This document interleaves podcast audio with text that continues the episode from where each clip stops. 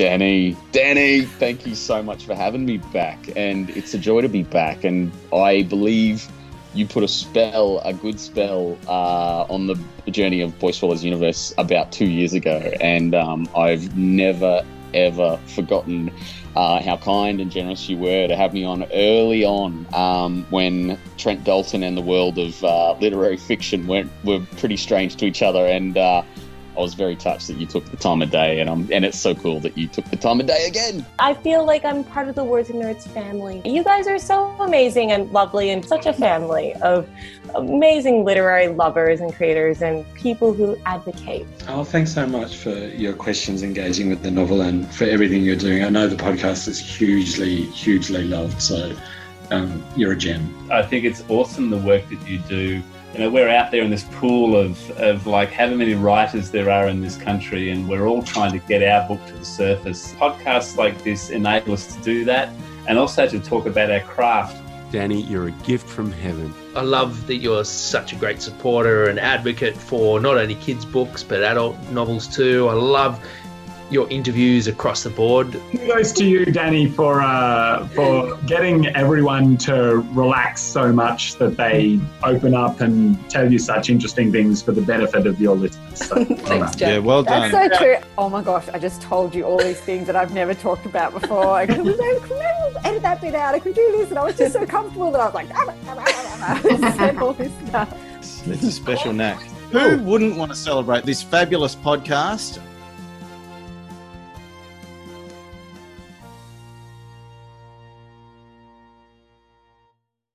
Thank you for listening to the Words and Nerds podcast. On this podcast, we chat about books, the writing process, and how literature has the power to change the world. I'm your host, Danny V. Today, I'm very excited to welcome Sophie Laguna. Sophie's novel for adults, The Eye of the Sheep, was shortlisted for the Stella Prize, winning the 2015 Miles Franklin Award, and has been optioned for both film and theatre. Sophie's many books for young people have been published in the US, the UK, and in translation throughout Europe and Asia.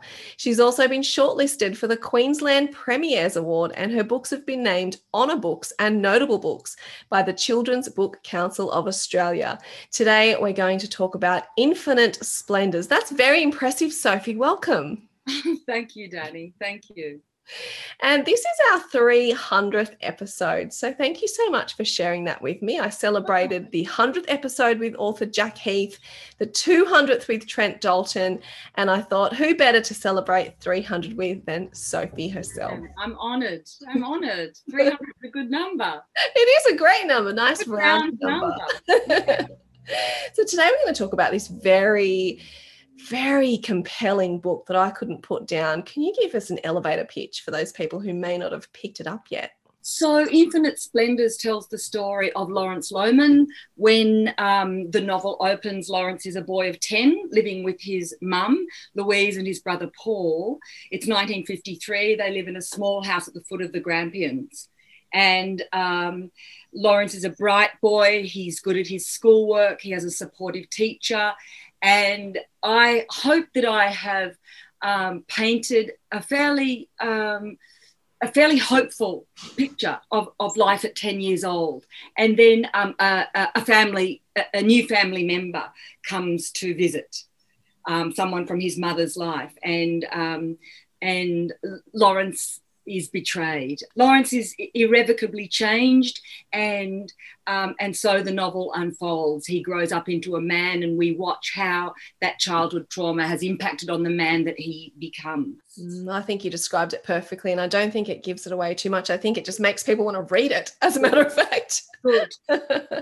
now, this book it does deal with some difficult material. How did the idea emerge? I know sometimes ideas they don't emerge from anywhere, but this, was this an idea that came to you from somewhere? The voice um, came to me, I guess, first. The, uh, uh, the voice of a man um, in middle age a man who needed to go underground for periods of time, literally go underground to um, to to take a break from from himself, and I found that idea pretty compelling. And so I began um, just with a you know a notebook and a pen, kind of developing a, a monologue in the voice of this man who had unspeakable kinds of feelings and um, and terrible feelings that he both knew were terrible and at the very same time couldn't quite refuse them or, or there was a tension between um, between what he wanted and what he knew he couldn't have something like that. I remember there was a line in the book um, as if life was a platform for all the things you wished for but couldn't have. Um, i wanted a voice that was pretty gritty and pretty forbidden. Uh, i wanted a voice that could carry that. Yeah because that's a really satisfying way to work and it's it is compelling and it holds a great deal of energy. Because if something's unspeakable well there's a reason. It means there's a lot to say doesn't it? Yeah You know, absolutely. but yeah i i, I just um so I, I wasn't thinking about I wasn't thinking about him being in a novel or how would it go or what was I trying to say. I was just enjoying, um, uh, enjoying the voice of this man and and getting to know him layer by layer. And it's so interesting that you say that you developed it from this voice that came to you because you can really tell when you read it that it's such a character driven story. And I wanted to ask you about the character of Lawrence, specifically Lawrence, because you start as a child, then he starts as a man, he's experienced this awful trauma, but then he has these choices that he needs to make as a man. And I thought, was it difficult writing Lawrence at times because you want him to be empathetic, but you also deal with the difficult things that's going on inside him? No, because I'm not. I'm not. I'm not at the time concerned with whether I'm being empathetic or whether a reader is um, what a reader is feeling for him, or I am in his world. So that's what I'm busy doing is crafting that world, and all the rest is um, not of my conscious doing, if you like. So no, he wasn't those those difficult feelings that he has or his say his desires are not difficult when I'm in when I'm in there. I mean, I'm just aligned with him, and it's expressive. It's an expressive, um, wondrous. You know, when he falls in love, if you like, for want of a better experience, or becomes obsessed, um, that felt really energizing and mad, and um, desperate, and uh, great fun. If, if if fun is ever the right word, you know, in, in, in when you write. I mean, it is, but it's wordy fun. You know? um, yeah. So so was that difficult? No. I mean, I didn't. You know, I hated for him that he suffered in the way that he did. Of course, of course. There wasn't a day that went by in the writing of him when I wasn't pained by that. Um, but that was the balance and that was that was the point of the thing that it couldn't have existed. The work couldn't have existed without um, without that suffering. That was the point the life that came after. And um, you know yeah it's hard finding words for it but when you really burn away all um, when you really burn away everything else what what are you left with? And what I was left with was Lawrence's work, Lawrence's painting, and he was truly gifted. He was devoted, and in his own way, I felt deeply moral. If if if at the very same time conflicted, yeah, I I admired him all the way through. Mm. At the same time as yeah, I just did, I just did. So it was different for me. You know, I didn't I didn't judge him. Of course, I didn't judge him. I loved him as a boy. Yeah.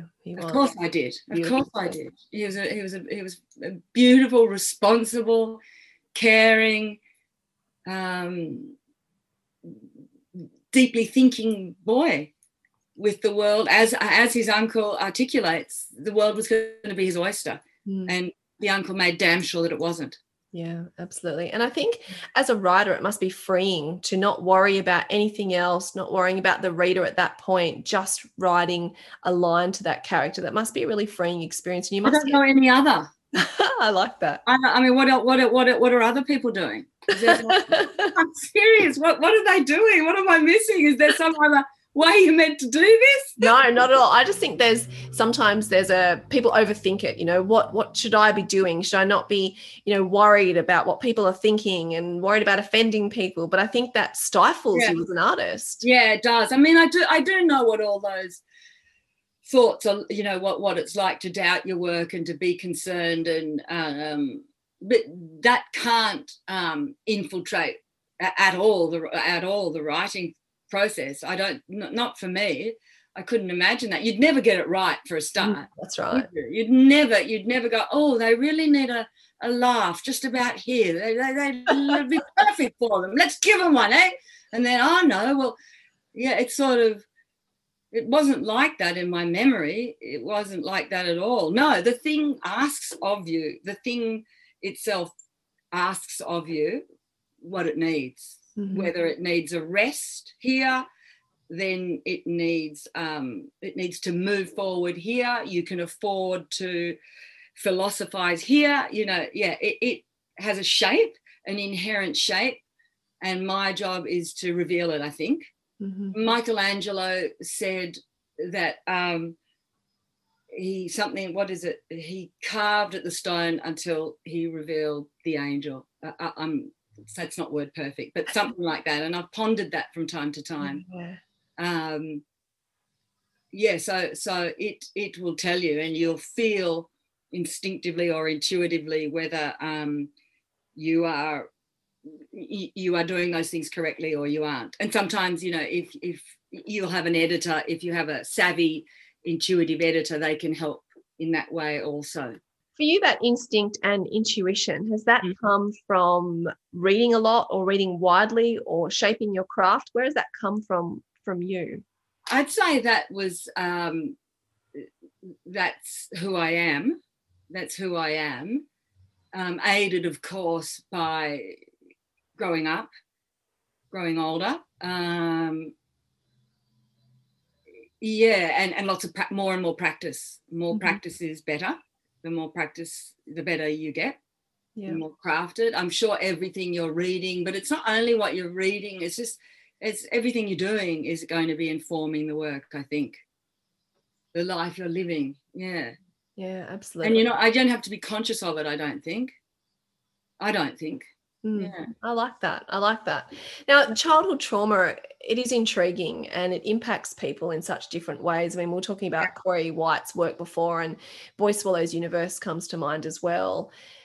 How much research did you do into childhood trauma? Because I'm very, very interested in how something traumatic can happen in childhood and yet different people in adulthood react in different ways. You know, some people can't go on with their lives, and we see that a little bit with Lawrence. Some people just surge forward and push through, and then you've got the in between.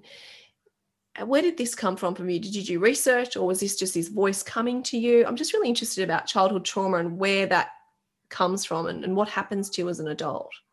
Well, you know, like I said before, I think we're we're absorbing everything all of the time. So every single second, whether you're conscious of it or not, is research. I mean, if that's what if what you are is a writer, and you're awake and you're listening and you're reading and you're talking and you're you're in your world, and uh, then you that I think the job is happening. If you're highly imaginative, if you're empathetic, if you're open, if you're curious, if you if you're excited to push to push the boundaries and you like playing characters, there there it is.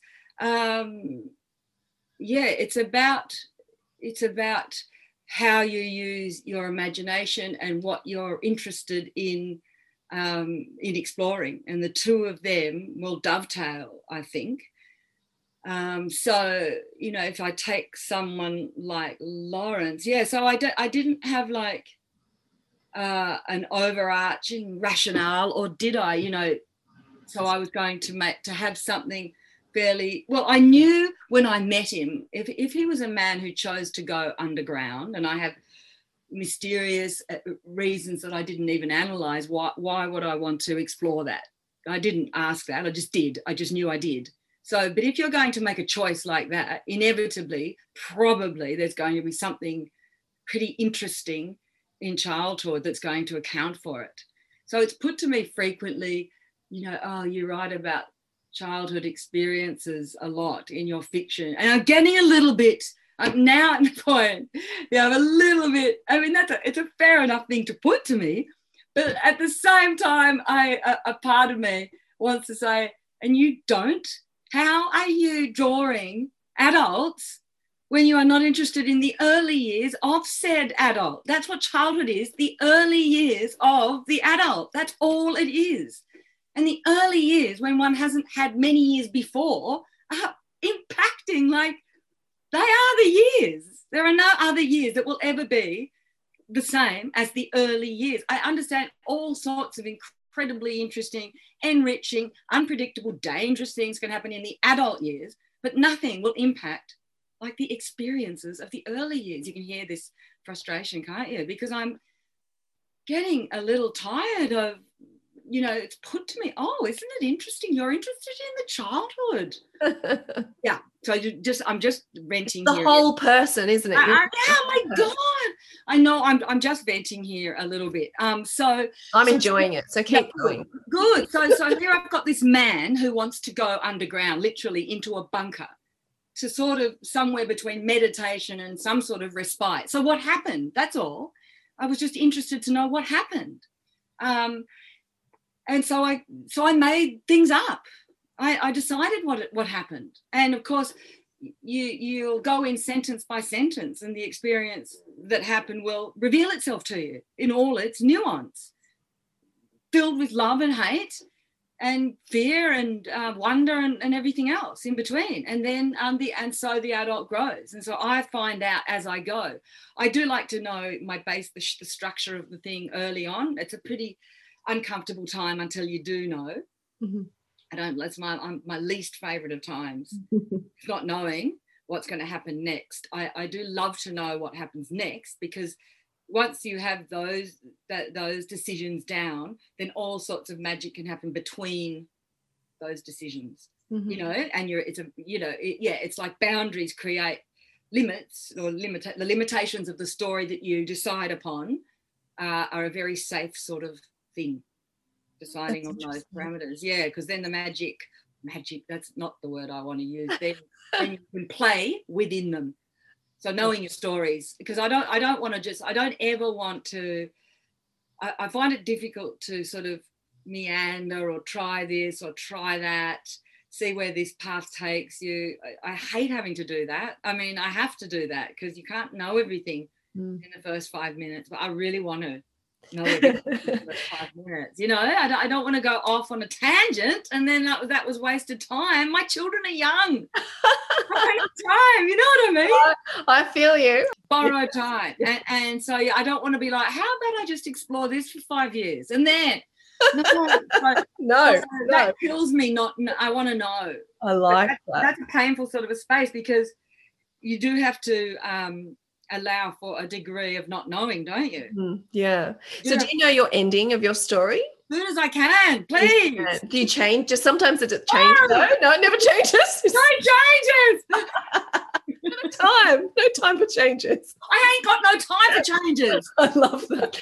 And here's a question for you because I'm very interested with small children. When do you write in the day? Do you write when they're at school or early in the morning or late at night? Whenever I can. you can. Whenever, my mum always teases me because when my second child Milo was born, she said, "I'll never forget you sitting in the corridor with that horrible blue dressing gown on and great bags under your eyes." And and there I was in the corridor, you know, writing while Milo was, you know, having the, the full 35 minute nap. Oh, yes. Full 35. I know those times. my son never slept beyond three hours for nearly a year. So I was like, what's I was there too. Yeah. yeah. Yeah. I won't even go into it. Yeah. Yeah. It's too traumatic. too traumatic. But um having joked with you in this way, the truth of the matter is that um I the, the, the, the kids have been fantastic for structuring work and, and mm-hmm. for me it's a much healthier arrangement because um, it's much more chaotic, it's much looser, it's much more urgent, it's much freer. It can never be eight hours, it's slam and out, and it's anywhere and everywhere. It's really takes a lot of the pressure off It's Yeah. much more it much more suits um, as it happens, you know, because I'm a bit of a slave driver. you know, I've been that way for a long time. And slave driver me, I don't think slave driver me. Um, uh, this is happier. When when you have tinier amounts of time i think you know how to squeeze the most out of them so if you've got an hour you're not going to meander you're not going to procrastinate you're going to short use, time. Did you say you, you said a short time? Now you're telling me an hour? Are you sorry kidding me? Do you know I mean? But you're going to use that finite time, whatever it is, and you're going to squeeze every second out of it, right? You've got that seven minutes now. Use it. Seven minutes. I like it. Well, Catherine Deveny in her in her um, use your words, her writing guide, you know, she has that exercise for people who are, who are all resistant about writing and never get any done. Ten minutes a day. Yeah. amazed. Ten minutes a day every day for a month or something. That Yep. program. Yeah. And I've heard something very similar about anything, anything you want to do, 15 minutes a day. And then by the end of the year, we added up the hours. I forget what it is, heaps of hours. And Yeah. you would have created something, you know, Yeah. instead of just going, oh, I don't have time. Everyone's got 15 minutes. Exactly. so so um, that's pretty good.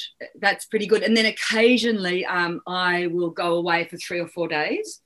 Um, so with Infinite Splendors, I went to the Grampians about um, on about five separate occasions, m- Mhm. maybe more, for three or four nights. Um, and would drive those roads, climb those mountains, um, stay in those towns, and Wow. uh, just be in heaven and work and work from you know from six a.m. Um, yeah, as many hours as I liked, and then and then and then to the to the bakery, and then right there, and then walk up the mountain, and then right when I got back, and yeah, that they were always times of great bliss. And I did that writing with the choke to One Foot Wrong, two thousand and eight, then The Eye of the Sheep, then The Choke, two thousand and seventeen, um, and Eye of the Sheep was fourteen, and then this one. Yeah, and and and for the choke, which was set on the Murray, I would go to Echuca, and I would stay on on the Murray. I So love the same that. process. The same process. Yeah. Yeah. I think it's a brilliant way though. You squeeze every second out and then you just take yourself away for a couple of days. I think that's fantastic. And it's doable, doable when you have little kids. Yeah. Well, that's why I chose those locations to be Mm. to be to be between you and me, between you and me, only between you and me. Only between you and me. I had two locations I could get to by car, three hours. You know, Best Western Hotel, heaven on earth. Perfect. I love it. now, getting back to this book, art is a huge motif in the book. It's an escape from reality. It's somewhere where Lawrence can feel Yeah. comfortable, where he's talented. Can you tell us about the importance of art or escapism in order for you know human beings to feel whole or to heal? Well, it's interesting. I mean, is it is it escape? Is it escape? Because at the very same time, it's a way of experiencing the natural world um, up close with great intimacy. It's a it's a very passionate way to communicate with with this environment. So I don't know. Yes, it it's certainly when he's deeply immersed within a painting, he he doesn't have to deal with himself in any other way. He's what he's at work. That's the same for all of us, isn't it? Mm. Uh, he's deeply engaged. Um, I don't know if it's if it's if that's an escape. It's who he is. It's how he lives.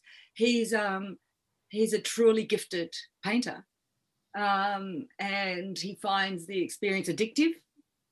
Uh, he's obsessed, and um, his paintings, I think, um, are very powerful. Or at least that is um, how I wanted it to be understood by the end of the novel. Um, yeah, so uh, that was a kind of bliss that he experienced. I think that um, many people will never know. So, for all um, the ways in which his life was deprived, I think it was also deeply meaningful, rich, at times blissful, full of surprises, all the things we need, all the things we want. Um, it held his attention. There were stakes. It gave him self-esteem. There were points where he said, "There is no one else can do what I can do," and he he knew it, and I was pleased for him. He knew it, and he knew it. How did he know it? But he knew it. There was only one man that could do that could that could read his environment in the way that he read it, and then give it back. So so in that way, I think you know, in, in the end, it was a great generosity to the world that regardless of what was stolen, He was giving and giving and giving and giving. And he never took in the end. He never took Mm. a- another soul. He never hurt another soul. And I hope that's not giving away too much. I mean, it is giving away. But he never did when you stop and think, did, did he? Yeah, no. I mean, he was furious with Paul, but who else was he going to be furious at? Mm. One outlet for his human, his ordinary human feelings. The one place where he could have tantrums occasionally. And most of them were internal. Yeah, most of them were internal. The one place he could occasionally be, you know, it makes my heart, it makes me really upset for him.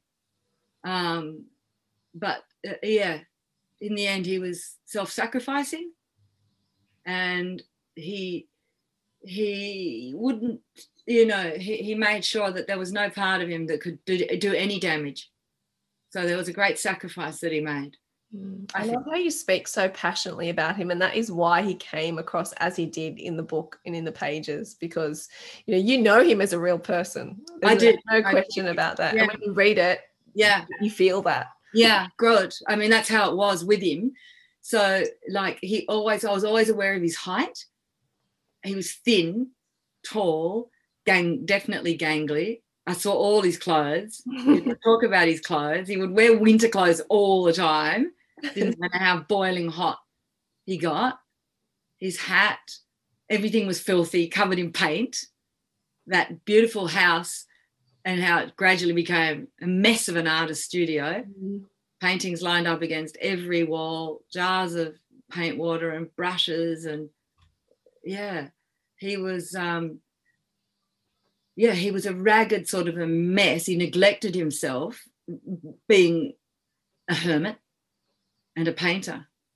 Painting came before everything. You know, he I loved the way he said that even beer was in, in service of, of painting. He learned how to measure it out at the end of a day's work. Remember, he would sit on that veranda Yeah. on the porch in the swing seat and watch watch the sunset and he'd seen it seen it set a thousand he'd seen it set every day of his life and i i really appreciated those letters you know um for the reader for, for the listeners the there, there was a book that um, lawrence was given in childhood and he refers to it throughout the novel and it's a book of letters from european master painters of the 19 of the 1800s mostly uh, and some earlier and some a little later. Real letters. Everyone from um, Jean Millet to um, John Constable, Turner. Um, you know, of course, I'm going to go completely blank on the hun- on 100 letters that I refer to. I mean, not not 100, but many, many letters, and um, and they taught me. They taught me, and um, I loved the paintings that I looked at, and that I and then I was then able to refer to those paintings in the book. That was fun, also. Mm, Yeah. fun. And I really liked just going back a little bit what you said about it's not an escape, it was his bliss. And I love that idea Mm. of every one of us finding that place to lose ourselves in, and whether it's art or cooking or running or whatever it is. And you're not worrying about going to work tomorrow, you're not worrying about the Yeah. money you've got in the bank, you're just lost in the moment. Yeah, And yeah. whatever that is, that's just so important for everyone. Isn't yeah it? it is it is and if you uh, happen to be um, uh, talented in the way he is. I mean I, you know his talent was superseded the ordinary. Um, i think the process would be even more uh, even more intoxicating because he was he was listening to his calling. Mm. and he was a he was he was completely surrendered to, to his calling. And um, he went with it. He went with it and uh, yeah that was definitely blissful and and rich Mm. I really liked the relationship between the brothers too, because although it was it was complicated and they didn't understand each other, there was a tenderness yeah between them too and a care that couldn't be broken. I really enjoyed that part of it, especially particularly between two men. me too he'd never let him he'd never disappeared in time he'd never disappeared really had he Mm. but, but it was desperate that was probably the saddest aspect of the book Yeah, I think so too. Um, they were deeply bonded. Lawrence had made sure Paul was never hurt. Um, he was a true older sibling. He would take him down to the outhouse, put up with him, you know, and Paul was a different character entirely. More playful, more um, he lived more in the sort of physical world, didn't he? He was Mm. able to deal. Well, he wasn't hurt in the same way that Lawrence was hurt, um, but he. Uh, I mean, you know, he suffered a great deal of damage too because the family unit was fractured in a way that couldn't be repaired. Mhm. And so, you know, the uncle made absolutely sure of that too. Um, that that um, that that Lau- they, they wouldn't all have each other anymore. Mm. One way or another, they would they weren't going to have each other. That's right. And, No, uh, no, look, the communication was broken. I think I found that the most heartbreaking of these two very close brothers and, and family when with the mother as well. Yeah, yeah. All of that was just broken apart. And Yeah. a part of you as a reader are thinking, no, like find a way to get back together. But of course, you know, all that trauma and everything that happens, Yeah. them, it's much more difficult than than just getting that back. It's something that Yeah, how would you? Yeah. Yeah, how would you? I mean, Louise was not going to be available to Yeah. that. Yep, absolutely. She, uh, you know, Reggie, her brother, was frozen in time. Mhm. the idealized older sibling who really could do no wrong, even though, you know, if you, I mean, Mrs. Barry next door, the wonderful Mrs. Barry had um, had a hunch of something. She didn't trust him, Yeah. and um, she was cranky with him. She didn't. She didn't under. She didn't see what was going on as particular, you know, as as as, as positive. But she saw something in Lawrence, didn't she? She knew that he there was something inside of him that was special and good. Yeah. Yeah. Yeah. But no one could intervene, is what I meant. No one could stop what was happening. And there was no language, especially not in 1953. And Louise just wasn't going to allow it. Mm. Whether I'm, I'm talking about her un, unconscious here. I'm, I'm Yeah. yeah, she wasn't going to allow it. So, so it was. Um, and so he grew. He he got a job at 19 at the local dairy. Again, that was um, a really blissful um, part of the book to to be in the dairy and milking the cows and um, everything from you know each day he would spend the day milking and then he would walk the mountain when he got home. And then um, after the loss of all family when he was in his property you know when everyone had gone then um, he, he, he there was a there was a critical moment wasn't there? When um, either it was over for him too he had done all he needed to do or he would begin again. And the, the, the pigeon the warbler drew his eye from the apple tree to the mountain. He looked to the mountain, Mount Wallace, who's an enormously important character throughout the story. And Wallace said, It's up to you. Paint me. Mm. He didn't say paint me out, he said it's up to you. Yeah. And so and so it began, and so it began. And then and then he and then he became much more peaceful and his mind settled down and there was much more space. And he and then I remember he said each day coming home he would smell on his fingers um, a mix of um, oil paint and, and and cow, dairy cow, and that's what it, that's what his day became, Mm. and that was pretty pr- pretty good. Pretty reflective of his life too, I think. You mean the way he could he, he was able to look at his life like that? Yeah. Yeah, he was pretty pleased, wasn't he? Mm. I love talking about this character, Sophie. Oh, I do too. I mean, it's been a while since I've been able to speak about him, and I've spoken about him a lot less, even though he warrants, you know, as far as I'm concerned, lots of conversations because Okay. there's so much to get to. Mm. Um, but because of COVID, there have been fewer opportunities. Um, but that's okay too, because there was a day, um, however many decades ago, far fewer than decades, when nobody talked about their work, and that's not what it's for. It's not what it's for. And I am somebody who, at heart, it's it's great to be able to do it, but that's not what a book is. That's not what a book is. A book is the book. It's Yeah. not.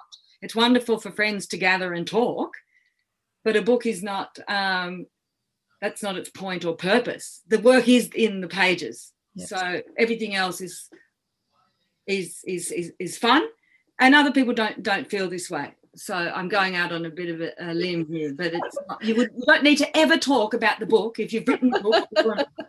um, uh, but do you agree with that? That throws my podcast right out of the window, Sophie. and then I don't get my bliss. Where's my? Going to find my bliss. No, Danny, don't get me wrong. You heard me. I said, you know, it's wonderful for people to talk and gather, uh, uh, uh, but but it's not necessary. I, I yeah, if the book is the the book is the work. Yep. And um and I did my work at that time that I wrote it. Yep. And um and so you know what I I finished writing it. I put a put made the final changes last June. So I've had some conversations, but um it's been a little while, and it's interesting to think about him again. Um, yeah, because you know, once you finish, you finish. You put Mhm. it put it away, and you know, you're involved in new things. Well, I am very pri- privileged that you are here talking to me about. It. Oh, now I'm going to sound like a No, crazy No, not at all. I love how passionate you are about Like, everything. Like I'll, I'll sound ungrateful. You don't. You don't. You just sound like you have strong opinions. I love. I love people and women with strong opinions. It's great Yeah, and and different fun. opinions. It's important. Yeah, I get. I guess so. I guess so. Yeah. It's fascinating. I find it Oh, good. fascinating oh, speaking Oh, to people. I, I'm. I feel like you know some people when you have differing opinions. Some people think you need to ha- get into a fight with people, but I love people that have differing com- um, ideas and Yeah. conflicting ideas because that's how you learn and that's how you grow. And you think, no, we can still be friends and have differing opinions. Yeah, you're right. okay. You're right. And anyway, we don't really have differing opinions. Yeah. We, we don't really have differing opinions. Um, you know, I'm I'm You just articulate yours so Yeah. well and so passionately. I'm consoling myself because because I you know I trained originally as an actor, so I I do love to speak with an audience. I do I really I do, and I have missed it. I mean, it, being in a room with people, and I love the warmth that is between us, and I love to laugh with people and to to share to share these characters. But I, I remind myself that without it, that's that's 100% okay too, because I was privileged enough to be able to be in this for years. I mean, each book is whatever it is, a couple of years. Um, and uh, it was an all encompassing writing experience, like they all are. Or, or, yeah, I think so anyway. Yeah, fantastic. Now you write for children as well, and I want to understand, and maybe it's not different for you, but is it a different experience? is a different experience writing for children to No, adults? it's not. It's not. No. Um, I tell you what's a different experience is um, okay. So if you pick a character who's older and whose um, struggle is not suitable for children, in very simple, obvious terms, um, then that's like that's that's going to be a longer piece of work. So that's different, isn't it? Because you can really um, be in it for you. You it will demand of you a greater amount of time, um, and there'll be all sorts of places that you can visit that um, will be open to you. So that's different. I'm thinking of, of what is different. That is different. You don't. So that is different. But other things, of course, are the same. Rhythm, voice, consistency, deciding on what the parameters are. Because a, novel is a set of limitations, and a picture book is a set of limitations as much as it is about um, expressive freedom. It is about a set of restrictions. So um, you, you, you have to do decide what they are. What is what is your story not? Is is is is, is difficult. That's the work. What what what are all the stories that yours isn't, leading to the one that it is, and that's the same for every work. Your protagonists are younger. Um, so what? Yeah, I mean they're all coming from um, a, place that has something to do and some, a, a game to play and um, voices to speak. Yeah.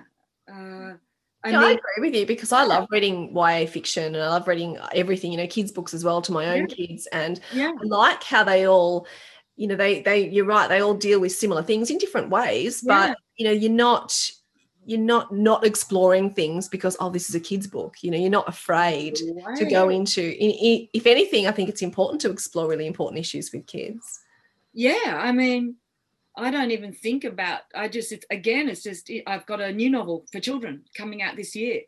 that was my Uh, next question what's coming up the first children's book I've written in um, a while, and I'm wildly excited about it. I don't think I've ever been as excited about a child a novel. I don't, I don't want to say that because I'll insult the other children's novels that I've written. Um, but yeah, and it's coming out in September. Can you believe it? I, I can't i'm excited too Oh my goodness! And I wrote it while I was writing this one. um, Infinite Splendors Wow. because you have to hand your book over at different points, of course, to um, editors, and you, you invariably have to wait to get it back. So you've got to do something else. Um, and so that's a new novel. Yeah. Can you tell us anything about it yet or not? Oh, sure. It, it- it's it's mostly done. So it's all. I can't talk about when I'm not when I haven't done much because then I'll just ruin it and it'll all be a mess and it'll all be doomed, doomed, and it won't work. It won't work. I wouldn't want to do that to you. Sophie. know, please don't, because I read um, in my like scrapbooky sort of area about infinite splendors. I read, look, I'm just going to try this, and if it's stuffed, I'm going to get a job at the Lower Plenty Hotel. Not the night shifts, the day shifts. Day shifts. That worked in with picking up the kids. I love your options. I have a plan B. It's always important, but I'm The so pub. glad. I'm so glad Plan A worked. Because those counter meals are incredible. Is it the schnitzel? It's always the schnitzel, right? Of course, it's the schnitzel. the pulled pork.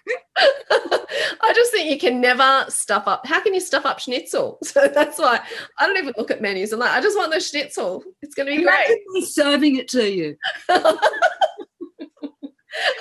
I'd have to sit you down for a conversation. You'd be like, No, I'm not talking about my book.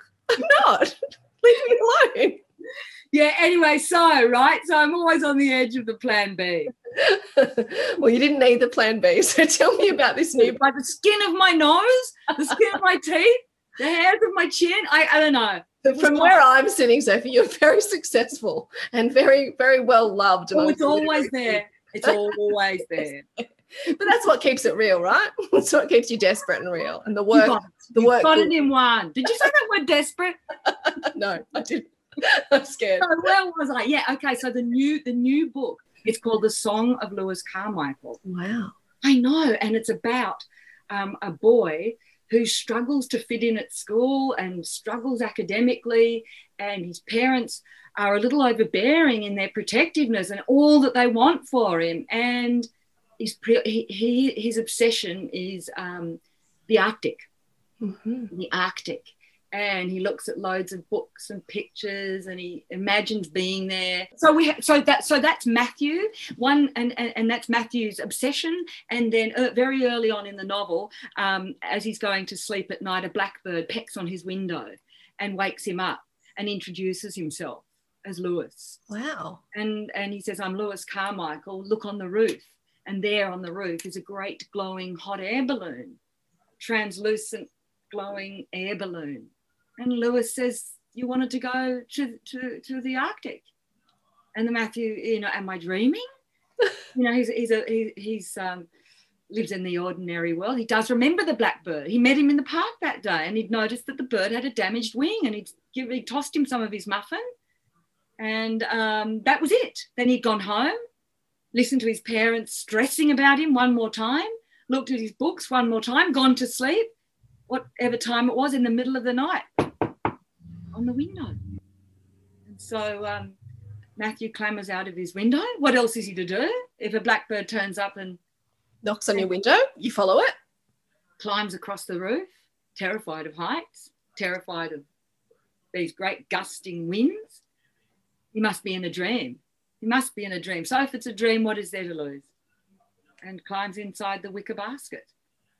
And off they go. Wow. I Yeah. love that. The magical realism of that. Oh. Fantastic. It was bliss again. I'm, I'm using that word bliss again, Great but it was icy. It was icy, an icy adventure. It was just the most uh, refreshing, beautiful place to inhabit because the Mm. Arctic and the North Pole are very beautiful places. And I was with animals all the time the Arctic wolf, the walrus, the snowy owl, the eagle, just incredible animals. Reindeer, um, polar bears, most of all. Yeah, and the and and the and the bird and the boy. It's really about a relationship. Between, it's about a friendship, a mutually um, beneficial friendship that is that. that is both heartbreaking uh, and and and uplifting. Yeah, it was really really moving when I I went returned to it. Yeah, I- I went back to edit it.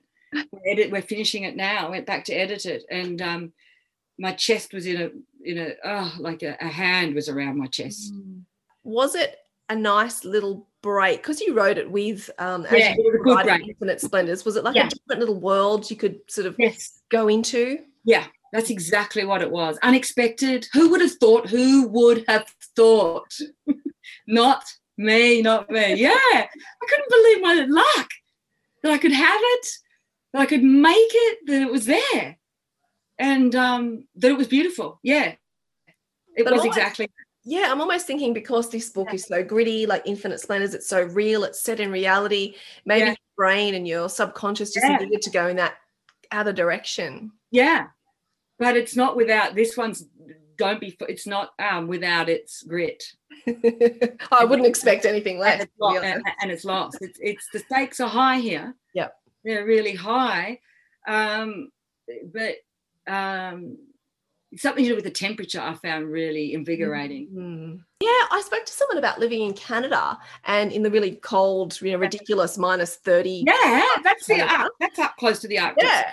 And that affects your mood and affects Yeah. how you react and respond to people and it affects relationships. I found that very interesting that because you're never comfortable, you're always kind of, you know, sitting in this discomfort that it affects your world and how you react to things. I find that fascinating. Yeah. Well, it, it, in this case, it was, um, yeah, like I said, it was invigorating. And he had this fantastic blue puffer jacket, silver lined. And of course, whenever he put it on, he was so warm and it was hooded. So the bird could sit quite comfortably within the hood. And of course, hot air balloons are warm underneath the balloon.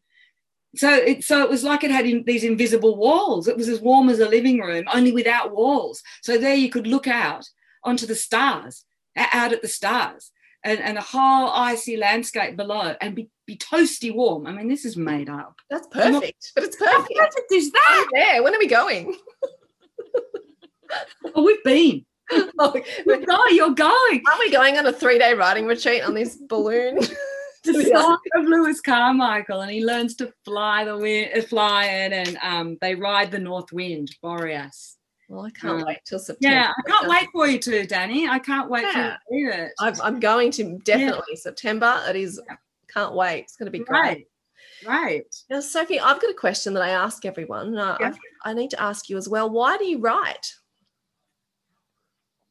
Um, it just writing, writing just happens. I don't, I don't, um, I want to try, there's, because there's any number of answers to that question, isn't there? I remember Margaret Atwood saying you could be asked that question and come up with a different answer every day. Um, so why today? That's let, let's, let's, let's, Yeah, why do you write today? why did I write? Oh. Uh, because um, as much as I talk about intuition and everything else, I'm pretty goal oriented. Like you know, um, I sometimes think I would have been good as a in the army or um, um, you know, very trudge along. Got to be done. Got to do my job. Got to move forward. Uh, some there, there are my reasons today. I love that. Yeah, I can tell you're very goal oriented, and it look, it's worked for you. totally it may not anymore. And I'll see you at the pub. It'll be fine. What plenty? Did you get that? plenty road. and I can't wait for the schnitzel. I might come anyway. Schnitzel Lunchtime shift. great. Lunchtime shift. Lunchtime. well, look, You I don't have to edit this ridiculousness. never. I don't. I don't think we'll need that plan B, Sophie. But it's always good to have one. I agree. Thank you feel better. Makes the anxiety less, right? Exactly. It does. Yeah. Sophie, this has been an absolute joy. And it's one of those conversations where we spoke off air at the beginning where I've just tossed my questions away because you were too interesting to use my original questions. Danny, That's very generous of you. And I just needed to get into that amazing brain of yours. So I I don't know. I don't know. Thanks. extremely privileged that you have been so honest with me and so passionate with you know this conversation um, and about your work so i appreciate it so much and what a great way to celebrate 300 episodes Thanks, Danny. Congratulations. 300 episodes. That's an achievement. That's Thank a wonderful you. achievement. Thank you.